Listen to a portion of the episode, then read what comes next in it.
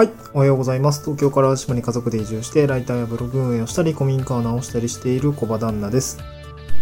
今日のトークテーマなんですけども、まあ、子連れ移住の、まあ、難しさみたいな話をしたいなと思います。えっ、ー、と、きっかけは最近ニュースで見たんですけど、ヤフーニュースだったかな。えっと、なんかね、その子連れ移住の体験移住をするための、まあ、なんか仕組みみたいのがですね、ちょっとニュースでピックアップされていて、えー、っと、概要的には、まあ、短期移住ですよね。まあ、あの、うん、なんて言うんだろう。お試し移住的な話の文脈の中で、まあ、例えば1週間だったりとか2週間ぐらいですね。あの、例えば、うん、東京に普通に今暮らしているんだけれども、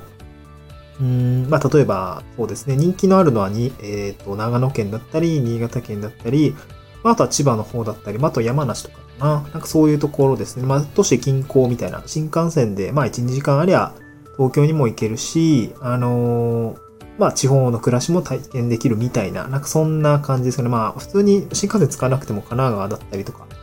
えー、横須賀だったりとか、まあ、もう少し奥かな。まあ、僕の友達も、えー、湘南の方に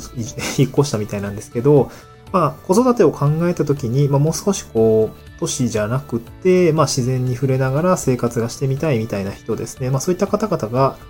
移住を考えている、まあ、いる、そういったケースが、まあ、一定数あるんですけども、まあ、この時ですね、移住のハードルになるのは何かっていうと、まあ、当然、その、うんと、家計を支える大人側の、なんていうんですかね、仕事っていうのも、えー、当然ハードルにはなると思うんですけど、まあ、一定数はテレワークの普及によって、まあ、あとは何て言うかな、こう、場所にとらわれない働き方をする人から、まあ、移住を考えている傾向にあるみたいなんですけど、えー、まあ、どこでも働ける状態であればですね、あの、なんか、まあ、普通に今までの仕事を持ちつつ収入も別になんかガタと僕みたいに落ちることもなく、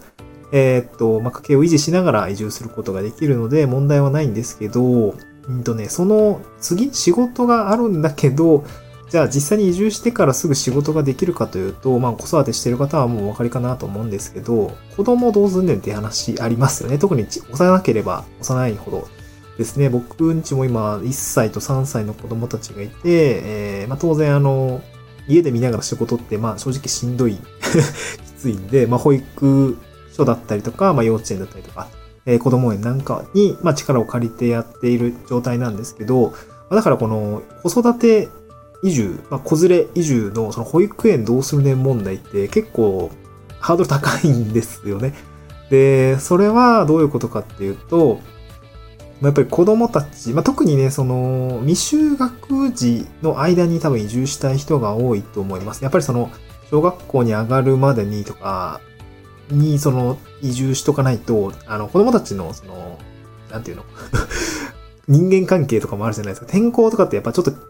なんかね、あの、子供たちともさ、その、ちゃんと相談して決めないといけないじゃないですか。まあ、転校なんか別に気にならないよって、まあ、転校したことがある人はそう思わないのかも。そう、まあ僕転校したことないんで、転校してみたいなとは思ったんだけど、転校したことないんで、まあその当時ね、その、多感な時期に、あの、転校するっていうことがどれだけのストレスになったりとか、どれだけね、あの、大変なことなのかって、やっぱり経験してないんで、ただ話を聞いてみると、まあ、まあ、いろいろ賛否いろいろあると思うんですけど、まあ、相談して決めないといけないと思うんですね。だからそんな簡単においそれと大人の都合、もう、あ、100%大人の都合じゃないですか。子供のために移住するとはいえ、みたいな。まあ、大人の都合だと思うんで、その辺は結構難しいところがあるのかなと思うんですけど、うん。で、なんだっけ。あ、そうそうそう。で、まあ、やっぱハードになると思うんです。なので、一つのポイントとしては、未就学児の間、例えば保育所だったりとか、行ってる、まあ、ね、6歳未満っていうんですかね。まあ、そのタイミングで、あの、まあ、なるべく早いうちに、あの、まあ、環境を変えてしまいたいっていう方がたくさんいると思うんですけど、その後やっぱ保育園入れないといけないじゃないですか、移住した先でね。で、保育園ってそう簡単に入れるのかって言われると、やっぱ都市部近郊だったりとかは、あの、当然、児童、待機児童って、まあ、もう声高に問題になっていたりすると思うんですよね。で、そう簡単には、あの、子供、保育士も不足しているっていうね、あの、問題もあるし、あの、入れないってことは結構ありますね。で、僕も、もともと、あの、地方に移住するときには、なんかその辺はちょっと心配だったんだけど、いや、そうは言うても、田舎の方は大丈夫だろうと思ってたんですけど、まあ実は、あの、まあ、これも場所によりました。あの、定員割れしているような、まあ、あの、いつでも入れるような地域もあれば、やっぱ、うんと、移住者が増えてきたりとか、まあ、そもそもね、えー、田舎、まあ、ちょっと便が悪いところから、えー、まあ、市街地に移り住んで、まあ、そこに子供を通わせている方もたくさん、あの、いるんですけど、そうなるとやっぱ、まあ、便利なところってですね、あの、市街地の保育園っていうのは待機児童が、まあ、出てないというか、まあ、その、うん、途中から入れるほど余裕はないっていう感じですかね。待機児童は一応出てないっていうような状態になっていて、その、まあ、まあ、つっても保育園入るタイミングってその 4月入園とかね。まあ、焼きがあれば10月入園も、みたいな感じ。秋入園みたいな感じであったりして、僕の場合は、えっと、ん？秋入園だったのかな？9, ?9 月から入園できたんですけど、うん、確かね。うん、そうやな。9月入園だったかな？うん、でま、4月、まあでもそれでも4月入園のタイミングで申し込みはしていたので、なんかそのタイミングがね、本当に限られているっていうところがあって、途中入園できる余裕があるところだったらいいんだけど、まあそうではない場合っていうのは、この4月入園のタイミングを、えー、見計らって活動しないといけなくて、そこがすごく大変ですよね。うんで、その前にその土地探しだったりとか移住先探しを探すってな なったりすると、まあ、やっぱりいろいろその子連れでさ、行ってみないとわかんないじゃないですか。体験移住とかをしてみた方が、あのミスマッチ、地域だ、地域とか家族の、まあ、現地の暮らしのミスマッチみたいなのが減らせるので、この短期移住、子連れでの短期移住って、果たしてこれまでできていたのかというと、ね、子供た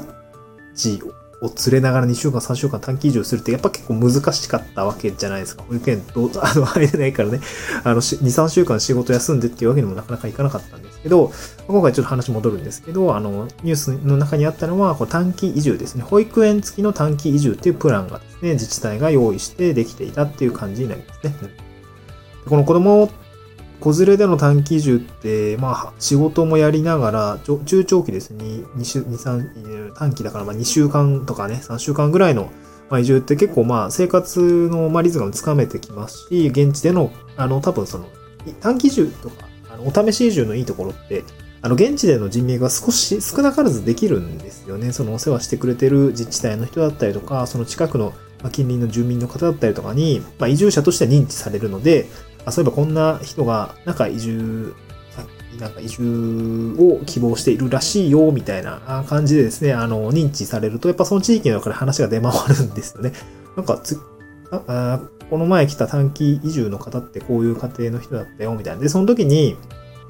なんか古民家 で暮らしてみたいんだってとか、まあ、こういう仕事をしたいんだってとかね、農業に興味があるんだってみたいな話がするとですね、やっぱそういうのってやっぱ出回っていて、まあ、今度、まあなんか、えー、短期移住が終わって、本移住で考えたときに、こうなんかこう、なんていうかな、足が通っているとですね、あ、古民家空いたよとかね、あのー、そう、この前来ていて古民家住みたいって言ってたから、なんかね、あ、空きがあるんだけどどう？みたいな、一回見てみる？みたいな、そういうその種まきした結果、まあ、短期移住ということをした結果、移住者と認知して認知されて、で、その時に話した端々の、こう、なんか要望だったりとか、えー、希望みたいなね。まあそういうのがですね、なんか話の種になって、まあそれがね、あのー、